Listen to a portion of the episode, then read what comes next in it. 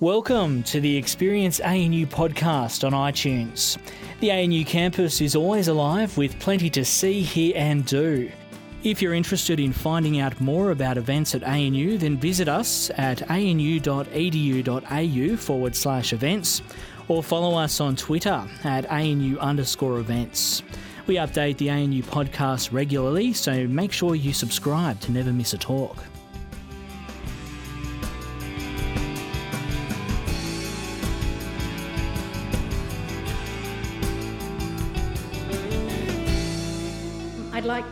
By acknowledging the traditional custodians of the land on which we meet and paying my respects to their elders past and present.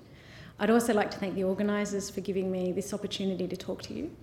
Um, and I'd also like to acknowledge the dignitaries in the room, um, particularly uh, the Vice Chancellor, um, the Chief Medical Officer of Australia, and um, Senator Humphries, um, and anyone else I've missed. But I'd also particularly like to thank all the members of the public who are here, and I'd particularly like to acknowledge my family, so my mum, my dad, and my daughter. Um, it's really nice to be able to have a, a gathering that brings together um, all of us, and, and I think that one of the uh, one of the awful things about smoking, but one about the one of the great things is that it's a problem that unites us. Uh, very few people are untouched in terms of themselves or their families by smoking. So. I'm just going to start with a bit of background about smoking and health, and then I'm going to talk to you about the specific results we have from Australia. I'm going to talk about that in the context of international findings, and then talk about the implications. Um, and I'm particularly pleased to have with us uh, a couple of the people, Margie Thiessen and Harry Couros, I think, yeah, um, who've been a, a really a big part of the implementation and the development of ANU going smoke free. And I know that there are a number of other people in the audience who've been involved in tobacco control policy. So I'm hoping that one of the big things about this talk is to bring together the research and the, uh, and the action. Um, so Goethe says that thinking is easy and acting is difficult and putting one's thoughts into action is the hardest thing in the world. So, we in universities pride ourselves on the quality of our thinking. Uh, but what Goethe says is that actually taking those thoughts and putting them into action is incredibly difficult, particularly because it's sort of a messy real world out there. But I would add to that that if you do something that's, that really works, that's really effective, well, then you're really in trouble. Um, and certainly in terms of tobacco control, where really Australia is a world leader, if you do something that's really effective, you'll find yourself not only in the highest court in the country, but possibly the highest court on the planet. So, just bearing that in mind. Um, when I started work on, on smoking and mortality, one of the major comments I had was, Why on earth would you do that? We know that smoking's bad for you, it says it on the packet. And I would absolutely agree that it is well established that uh, smoking increases the risk of premature mortality. But one of the things that I hope you'll um, be convinced of by the time I finish my lecture is that magnitude matters. So it's not just a question of whether it's bad for you, but how bad it is for you actually matters. The other thing is that um, the risks related to smoking vary according to time and place. So they vary according to the stage in the tobacco epidemic uh, that, the, that the country is, and they also vary according to location in terms of the nature of the epidemic in that particular place. So it's very, very important to have local evidence. Um, and the other thing is that Australia, because of its uh, really outstanding record in tobacco control, provides a unique context which contrib- can contribute to the international context. So, one of the things that I think is really important is to remember that the forefront of knowledge differs from places from discipline to discipline. And even though it says it on the packet, there remains a forefront of knowledge on tobacco and on tobacco and mortality. So I'm going to talk now about global smoking. It's a massive problem and it's getting worse. And I think a lot of people uh, think that um, because uh, we've got re- reducing rates in Australia, that somehow as a problem it is solved or it's old hat. But in fact, we have around 1 billion daily smokers in the world today. And that's actually about a third of the men on the entire planet are current smokers, and around 7% of women. On average, they smoke 15 cigarettes a day. This is the um, map of the world in terms of smoking. Um, the red areas represent areas of high smoking prevalence. This top part of the, of the chart is men, and this bottom part is women. So what you can see is a huge concentration, particularly across Asia. And if you look at Australia, around Australia, um, our immediate region has a, a, very distinct tobacco problem. The blue areas are low smoking. You can also see that there are large sex differentials between, obviously, between men and women in many of these countries. Um, and you can also see that many of the industrialised uh, nations have, uh, uh, uh, have begun solving their tobacco problem. So, this is, I think, the good news and the bad news. So, I'll just give you a moment to let you take that in. This is the graph of, oops, sorry. This is a, a chart looking at smoking prevalence. So, it's actually got uh, cigarette consumption according to trillions of cigarettes per year, and it's according to calendar year. So, what you can actually see is um, very large amounts that have been smoked that have accumulated over the, over the previous century. But we can actually see declines in a number of countries in Europe and America. This is charted according to the WHO regions. But what you can also see is that smoking in China is overwhelming uh, smoking in many other parts of the world. The average Chinese, Chinese smoker smokes around 22 cigarettes a day, so it's not light smoking. And um, the amount consumed in China exceeds all of the low and middle income countries combined. If we look at the global burden of disease related to tobacco, it's the second leading cause of burden of disease after high blood pressure and above alcohol. It amounts to 6.3 million deaths per year. And that's actually more than 10% of the deaths worldwide are attributable to smoking. And we estimate that there's been about 100 million deaths attributable to tobacco in the 20th century, and there will be 1 billion in the 21st century if we continue to go the way that we are going. And I think of all of the causes that are listed there, it's readily preventable. Um, and it's getting worse. So we, we, are probably going to go, if we keep on going the way we are, it's going to go from one in 10 deaths caused by smoking to one in six worldwide. One of the other things we've noticed is that worldwide, between countries and within countries, it's increasingly concentrated in the poor. And within the industrialised uh, countries, it's also increasingly concentrated among the mentally ill. In terms of the diseases that it causes, this is uh, also from the global burden of disease. And if you look at the column here, which is tobacco smoking, these colours represent the particular diseases. So the dark blue is cancer, the middle is cardiovascular disease and chronic respiratory disease. And what you can see is that the main uh, causes of the burden of disease there are, are spread across the increased risk of cancer, cardiovascular disease, and chronic lung disease uh, caused by smoking. So, as I mentioned uh, in the previous um, slide, there are stages to any sort of cigarette epidemic, um, and the risks related to smoking change over time. So, this really shows uh, a documented uh, stages of the tobacco epidemic where these lines here are about the percentage of male smokers, then the percentage of female smokers, and then the percentage of male deaths and the percentage of female deaths. And what you can see is sub-Saharan Africa is here at the moment. We're here at the moment, which, is, which means we've had that surge in male smoking that's come down, the surge in female smoking that didn't quite get to the same level, and it's fallen down here. And then you can see that there are a number of other places that are at this stage, uh, earlier in the, in the epidemic. And what's quite sad is, I mean, quite clearly, it, these countries don't have to go through the same thing that we went through. Um, but unfortunately, they, they seem to be doing that. So, here's the success story in Australia. Australia has long been regarded as a dark market, um, and it's really because of our outstanding tobacco control. And I think there are a number of people in the room who've contributed to that over time. Um, we now have uh, a rate of adult smoking of around 13% uh, daily smokers, which is among the best in, in the industrialised world. But it's down from a peak of over three of around three quarters of men um, in the 1940s, and um, over around a third of women that peaked in the in 1978. Um, and there are a number of different reasons why we uh, have this outstanding um, levels of tobacco control. The main things are to do with price and also legislation about where and when you can smoke.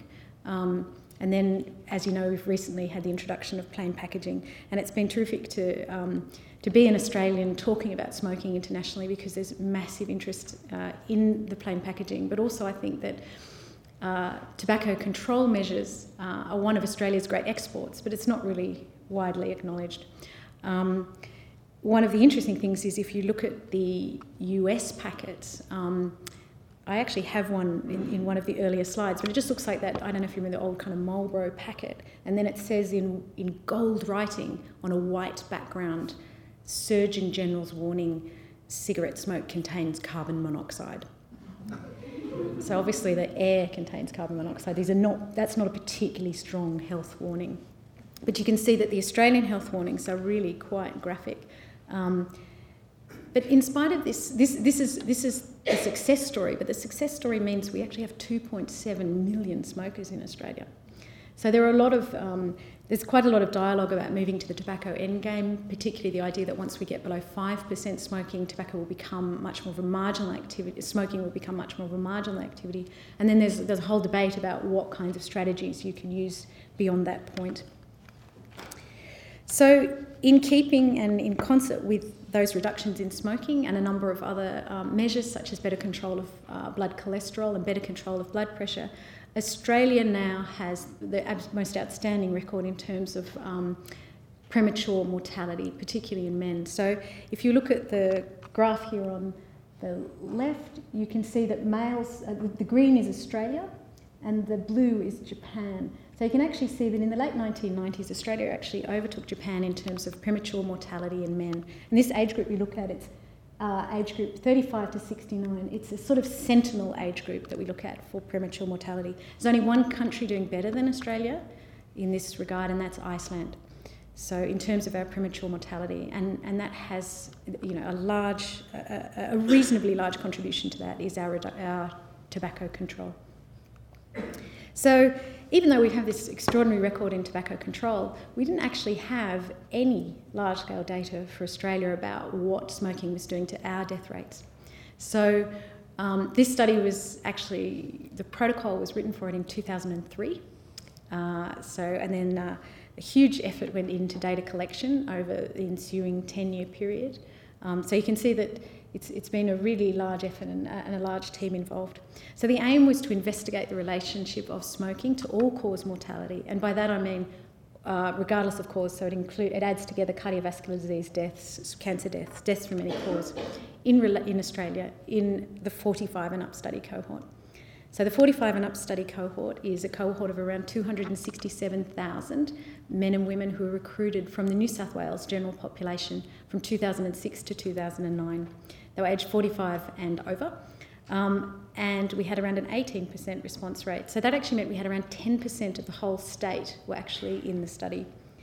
They completed a self administered baseline questionnaire um, and they gave consent for linkage to health records. So, in terms of the methods, I won't bore you with the, the statistical details, but it's essentially a cohort study, and that is where you sort of recruit people at baseline and you follow them over time you, you ascertain their exposure at baseline, you follow them over time to see what happens to them. And in this case, uh, it's a bit ghoulish, but we just we waited for them to die, basically. Um, we excluded anyone who had missing data on smoking, and we also excluded people who, who were sick at baseline because people who were sick at baseline would tend to have actually changed their smoking behaviour. They call that the sick quitter effect. So you actually find that your current smokers are depleted of people who are actually ill at the time because they've given up because they're sick. We followed up through the Register of Births, Deaths and Marriages to mid 2012. Tobacco smoking was ascertained on the questionnaire by asking the question Have you ever been a regular smoker? And then subcategorising people according to how old they were when they started, whether they were currently a smoker, what age they were if they quit, if they had quit, and then how many cigarettes they smoked per day. And this is a, a question that's similar to other large scale questionnaire, other large scale studies internationally. This gives you a, a, sort of schema of the way that we looked at it. This is when they completed their baseline survey, and we followed them. That, that was over the time they completed their, their survey, and then we had the linked data on death all the way up to 2012. We also looked backwards at their hospital records um, for some analyses so that we could actually exclude people who had chronic respir- who had uh, respiratory disease. Um, as it's called a sensitivity analysis. It was just to really check that our findings were robust.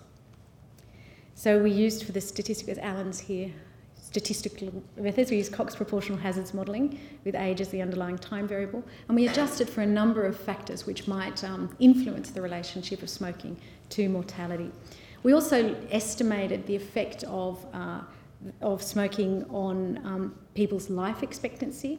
And we also and we looked at men and women separately, and we also looked according to year of birth. So we looked at people born in different decades to see if the effect of smoking on mortality varied. And that was really to look at whether we had a, a stable epidemic of smoking. And we did, as I said, a number of sensitivity analyses to just check our findings were robust. So we ended up with over 200,000 participants after we'd excluded those people. And we, because we'd followed them for 4.3 years, we had what's called a total of 874,000 person years. So that's really multiplying each person by the amount of time we had for them. There were around uh, 5,600 deaths. And this graph here shows the proportion of current smokers, former smokers, and never smokers. And what you can see is in keeping with the low rates of smoking in the general population, and also the fact that this group is 45 and over, we only had about 8% current smokers. So it's actually a pretty low proportion of the population current smokers. And these are the main findings. So this graph, um, this uh, vertical line here is the line of no effect, and this blocks to this side indicate an increased risk com- um, compared to the reference group, and blocks, if we had any blocks this side, it would indicate a preventive uh, effect. This is the um, never smokers, so we're always comparing people who smoked to people who had never smoked. And what you can see first is for men, we found a, that men who were current smokers had around 2.8 times the risk of dying during that follow up period than men who had never smoked. And for women, it was around 3.1 compared to that risk of um, people who'd never smoked. People who were pr- former smokers didn't have a risk that was as high as current smokers, but they had an increased risk compared to the people who had never smoked. And if you compared the men and women, if you look, this is called the confidence interval, which is really the, the range that that estimate would be expected to be in. There's no significant difference between men and women in terms of the risks uh, of mortality related to smoking. So the general adage is if women smoke like men, they'll die like men. There used to be uh, ideas that that wouldn't happen. So then, this is a very busy slide, but it's really looking at risks according to um, birth decade. So these are people born in 1920 to 1929, and these are the more recent um, people born more recently in 1950 to 1959. And these are the, those same relative risks, looking in the never smokers, former smokers, and current smokers. And the only thing to take home there is actually the risks and patterns were very similar. So what that suggests is actually there's a stable epidemic. Um, it doesn't really matter what decade you're born in. If you're if you are a long-term smoker, your risks of dying are similar compared to people who had never smoked. Um, so, and and that's really a product of the fact that people who are who are smoking now have been smoking for a long time. There's a general stabilisation in the age that people commenced smoking. So if you imagine back in the 60s, quite a lot of people who smoked in the 60s actually started smoking when they were in their 20s and they hadn't smoked for very long. We just think that the people who are in 45 and over now, pretty much all of them started smoking in their mid to late teens and they've smoked quite heavily that whole time. So we've got this sort of actual, it's called a kind of realisation of the true hazards of smoking. This is the um, age standardised rates of all cause mortality according to the intensity of smoking. So this is the number of cigarettes per day. This is zero cigarettes per day. And um, these are people who are smoking around a pack of cigarettes a day. The bottom line is women and the top line is men. And what you can see from this is that um, as you smoke more, your relative, your death rates increase. You can also see that men in general have higher death rates than women. But what's really interesting is a lot of people who would consider themselves to be light smokers, those smoking 14 or fewer cigarettes a day, actually have a doubling in their risk of dying during the follow up period. Um, and that's actually similar to the risks of dying related to being morbidly obese. So it's similar to having a body mass index of 35 or more, and also the, the relative risk of death associated with drinking a bottle of vodka a day. So I think people, when they think that they're a light smoker, they do really tend to underestimate how lethal smoking is. That's not to say you should drink a bottle of vodka a day, by the way. Uh, and when you're talking about people who smoke 25 cigarettes a day or more, you're really looking at a four to five fold increase in the risk of death over the follow up period. So here's the good news this is about what happens if you quit. So this line here is the relative risk for never smokers. This is the line for current smokers. And this is the age at stopping smoking. And what we've done here is to plot uh, the relative risks in people who quit smoking at these different ages. And, what, and, we, we didn't really go up beyond age um, 45 because you also get into the sort of sick quitter effect there that people tend to be quitting if they're sick. So what you see here is that quitting at any of these ages, and even if we were to continue, quitting at any of these ages is much, much better than continuing to smoke. But also, if you quit before age 45, your risks don't differ significantly compared to someone who had never smoked. So that's not to say that you should smoke your heart out until you get to 45 and then stop. But it is saying that actually you can avoid a huge proportion of the excess mortality risks if you um, give up smoking by the age of 45. This is applying all of those relative risks to a typical life expectancy in Australia for men and for women. And what you can see is that 45% of male smokers will be dead by the age of 75, uh, compared to around 19% of people who had never smoked. And you can see for women, it's around a third of smokers will be dead by the age of 75, compared to around 12% of people who had never smoked. And on average, uh, smokers lose around 10 years of their life expectancy. So, this is the risk of all cause mortality. Um, for the next analyses that we're going to be doing, we will be looking at cause specific mortality, but we've been waiting for data from the Australian Bureau of Statistics. But we do know from other data that the excess deaths in smokers are by and large caused by smoking. So um, it's easier to name the parts of the body that are not affected by smoking than it is to name those that are affected. This is a sort of stylised list of all of the parts of the body that are affected by smoking. These are data from the Million Women study, which Simon has already mentioned. And what they show is the relative risk of death according to different causes and so you can actually see for chronic lung disease, it wasn't actually able to be fitted on this graph. It's around a 35 fold increase in the risk for, of death from chronic lung disease in smokers compared to non smokers. Then you come to around a 21 fold increase for cancer of the lung and many, many other uh, conditions. And, and, this one here is um, coronary heart disease, which has around a five fold increase in risk. So we do know that when we observe that increased risk of um, premature mortality in, uh, in smokers, that, um, that m- the vast majority of those will be caused by smoking. So, the conclusion that we can come to from these first Australian findings are first of all, there's a low prevalence of smoking, and we, we already knew that from a lot of data from Australian Bureau of Statistics. We also know that the relative risk of dying during follow up in the current smokers is three times that of never smokers. And this actually means that up to two thirds of the deaths in smokers can be directly attributable to smoking. That means of the 2.7 million smokers in Australia, around 1.8 million of them would be expected to die from their habit if they continue to smoke. It also shows that the benefits of quitting um, are large, particularly compared to continuing to smoke. The earlier the better you quit. And around uh, 10 year estimated average reduction in life expectancy for smokers compared to people who have never smoked. Now, I just want to talk a bit about the comparison with the international data and also comparison with what we already knew. Because, as I said before, it says it on the packet. So it's important to uh, know how these data contribute. So, as I've said, there is variation in the relative risk of mortality, that figure of threefold, varies according to country and it varies according to time. And it's influenced by a variety of factors.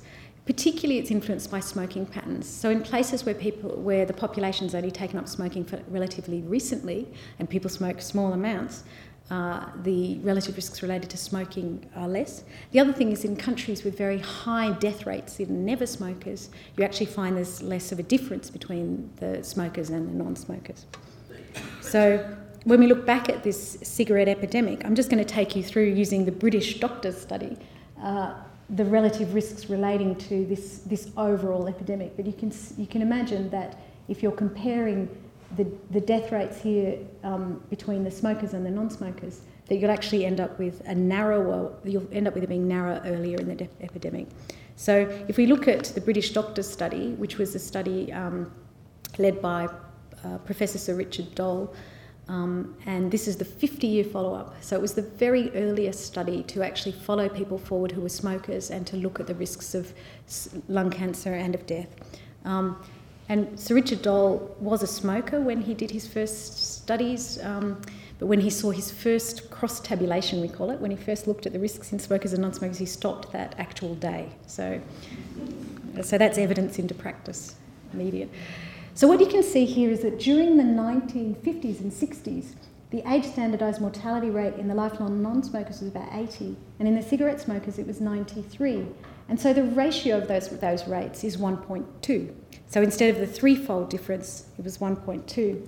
When you get to the 1980s, it's around 2, the relative risk. And then when you get to the 1990s, it's around 3. It's around what we find.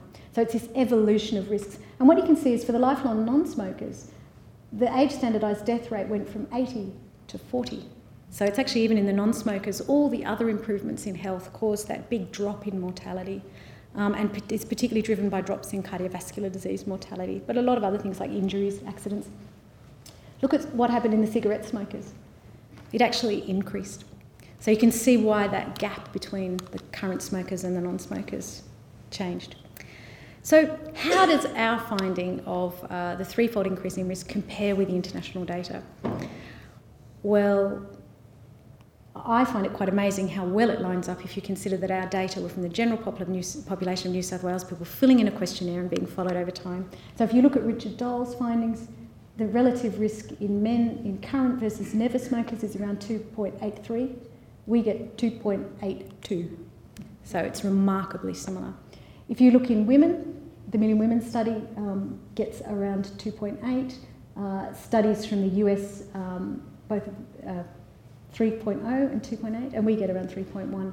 So, and, and what they find is around also around two thirds of deaths are attributable to smoking. So, remarkably similar results. And the reason these are similar is that all of these places, so the UK and the US, also has a mature epidemic of smoking. So, they're at that stage four in the epidemic where um, they've actually realised the, the sort of general consequences of smoking. All of the smokers have started smoking at a young age. They smoked intensively, um, and uh, and so the adverse effects are quite similar. They also find, and I won't take you through all of these graphs, but these are all of the ones looking at life expectancy, and it's actually fairly consistent a 10 year reduction in average life expectancy as well. So, how does how do the evolution, of smoking risks really pan out? Well, if you look at the proportion of smokers likely to be killed by smoking, it was around one in six in the 1960s, around half in the 1980s, and we're now up to two thirds. So in the 1960s, it was like tossing, it was like throwing a dice. In the 1980s, it was like tossing a coin. And in the, well, the 21st century, I didn't quite know what to say at this point, but I think it probably is that it's time to stop gambling because really at this point the odds are stacked against you. And I suppose I think this then brings us to the point of why magnitude matters. Why does it matter that instead of it being a half, which is really the estimates that we've been using worldwide, and we're now up to two thirds. And obviously, these findings came out in um, February, so it's not really uh, translated yet into the general consciousness. Why is it different? Why does it half versus two thirds? And I think the first thing is that there's a lot in our consciousness about the balance of probabilities. I think if something is 50 50, it means something quite different from it being two thirds. And that's, the, that's true in law, in civil law, but it's also, I think, uh, a realization that you're unlikely to get away with it. And, and at the same time as, um, as really highlighting the that the harms are greater than we thought, it also means that the benefits of quitting are greater than we thought. And the other thing it means is if one person quits, or if you support one person to quit, the chances are you've actually saved a life. And I think that it's not often that we have policies and regulations that save lives, but I think that if the ANU going smoke free actually encourages one person to quit, you can be pretty sure that you've actually contributed to someone not having a premature death. So I would say here that it does matter, that magnitude matters, and that there is a big difference between half and one and two thirds. And can, you can see there, this is the US cigarette packet with the uh, gold writing on the white background, and you can contrast that with the Australian one, where um, it, you know it's graphic in the extreme. So how did we get here? Um, Well, the first thing is that smoking is highly addictive. There are plenty of examples of people who've managed to quit heroin who've not been able to quit smoking. Um, the other thing that is that we're in this situation really for historical reasons. So smoking became widespread and it became embedded in a lot of cultures at a time when we really didn't know that it was harmful. Um, and as you can see here, um, there was quite a belief that actually smoking was good for you. Uh, so when smoking really took off, but it is true that the majority, the vast majority of smokers wish that they had never started. Um, so people also tend to take on smoking at a time when they're not really thinking about the long-term effects, um, and it's very, very difficult to quit. The other thing is that um, as a product, uh, cigarettes were introduced at a time when our regulation system, our regulatory system was not as strong. So if you imagine now going to the FDA and saying, I've got this product, it's going to kill about two thirds of the people who do it. Uh, they'll take it up when they're kids. Um, you know, there's pretty much no part of the body that it doesn't harm. Uh, what do you reckon? Um, so you can see that at the time when it was really grandfathered, it's been sort of grandfathered in, and it, it was it was it was passed by the FDA, I think in the early part of the 20th century. So it was really a time when uh, things like this could get through. And the other thing it speaks to actually is our priorities, because by allowing, I mean, it is, it is actually an industry, people are actively profiting from it, um, and you can say there are components of that in other health problems, but it's not the same. This isn't like an Ebola outbreak or a tsunami. It's, it's actually people actively, companies actively marketing this in order to make a profit, and their mission is to make more people smoke. Um, so we have chosen, in whatever way, to prioritise that ability to trade and that ability to make money over health in a lot of different settings. So, uh, this is a photo of the house of the former CEO, Australian CEO of Philip Morris. Um, at the time it went to auction, it was expected to fetch $45 million. So I do sometimes ask how people sleep at night, but I think they sleep with the sound of the ocean sometimes. Okay, so in terms of the use of these findings, um, they're clearly part of a broader, longer effort. And I think there are plenty of people in this room who can really tell the story of that effort. Uh, so it's really just one part of a, a, a, much bigger picture. But I have to say that there was enormous excitement among the uh, tobacco advocacy, tobacco control advocacy people about the fact that we would finally have Australian data. And there was also a recognition that the release of this evidence was in itself a public health action. So that you could just sort of publish it quietly um, and maybe hope the media would pick it up, but that probably wouldn't have the kind of impact than if it was sort of integrated into a more general awareness. So a lot of planning went into actually releasing the findings in a way that would maximise their impact. We had partner organisations actually uh, embedded in the research. So we had people from the Cancer Council and the Heart Foundation actually who were authors on the paper, and, and we worked with them to look at the best ways of framing the evidence. We also had early consultation with the key players, or they're also known as the usual suspects, these people. And in fact, Simon Chapman, when he was talking about the plain packaging, he did say that the one thing was missing was a scratch and sniff thing, which had the smell of rotting lungs in it. So he's a, and Michael Moore's here, so he's one of the people that we, um, we contacted as well. Mike Daube was particularly helpful in terms of framing things about um, the numbers of smokers and the numbers of smokers who'd be uh, likely to die if they didn't quit. We actually also had a, a really very specific written media strategy about how, who to approach, how, and how to do it. And there were multiple press releases that came out. So I'll just give you some examples of what happened. So we did end up with over 900 media articles, and I understand that that's actually considered pretty good. Um, we had a lot of national and international interest. Um, across the board. And we're actually quite interested in monitoring whether this particular release of findings actually had an impact on quit rates. Um, because it's because it, often research per se doesn't necessarily have an impact, um, but it, we're just interested to see if one kind of shock like that can actually have an impact. Um, coinciding with Western Australian, actually, and ACOSH, which is a coalition of anti smoking groups, put out a full page ad in the Western Australian, really just highlighting that the news was, was worse than people thought. Um, and we've also been following just different bits and pieces of people picking up in um, up on the findings to use them for their work. So I had a conversation with someone who said that Quit Victoria had been saying that it's been enormously helpful for their work to be able to cite Australian data.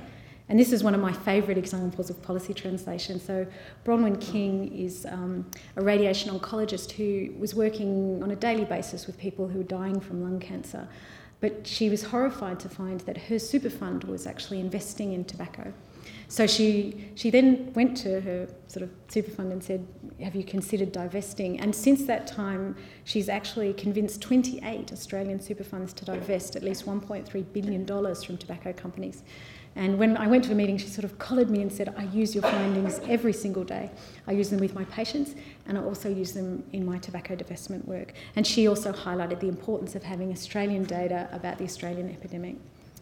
So I think that brings me now to the ANU smoke free. Um, and I particularly like this picture because I think the clarity of the air in Canberra and the clarity of the air in this picture really highlights the perfect still autumn day.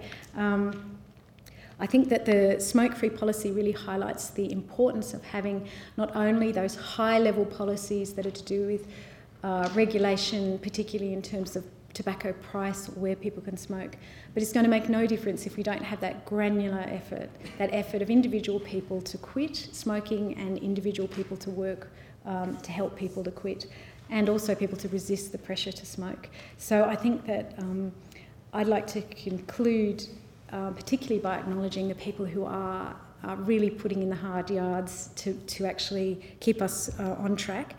Um, and particularly, I'm particularly um, grateful to um, you know, the ANU for actually sort of putting their money where their mouth is. And I'd also like to acknowledge all the people who've made this possible. I know that it was, you know, the protocol was written in, in 2003, but if you think about all the person years that each one of those participants put in, it's been an enormous effort.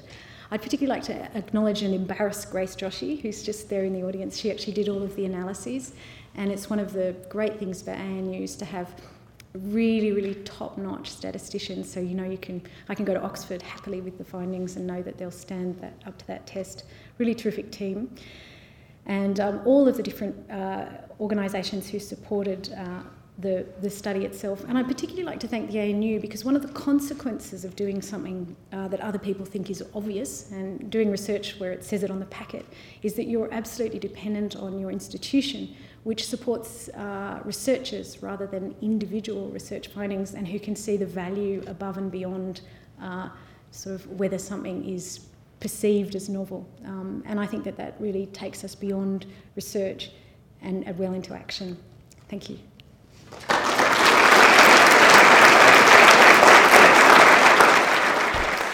We hope you enjoyed this talk. Did it inspire or even provoke you? Let us know via Twitter at ANU underscore events. If you're interested in learning more about the research and ideas that come out of ANU, then why not consider a free subscription to ANU Reporter magazine? ANU Reporter tells the stories of the greatest minds in Australia, brightest students, and finest alumni. Visit news.anu.edu.au forward slash publications and click on the ANU Reporter magazine link to find out more.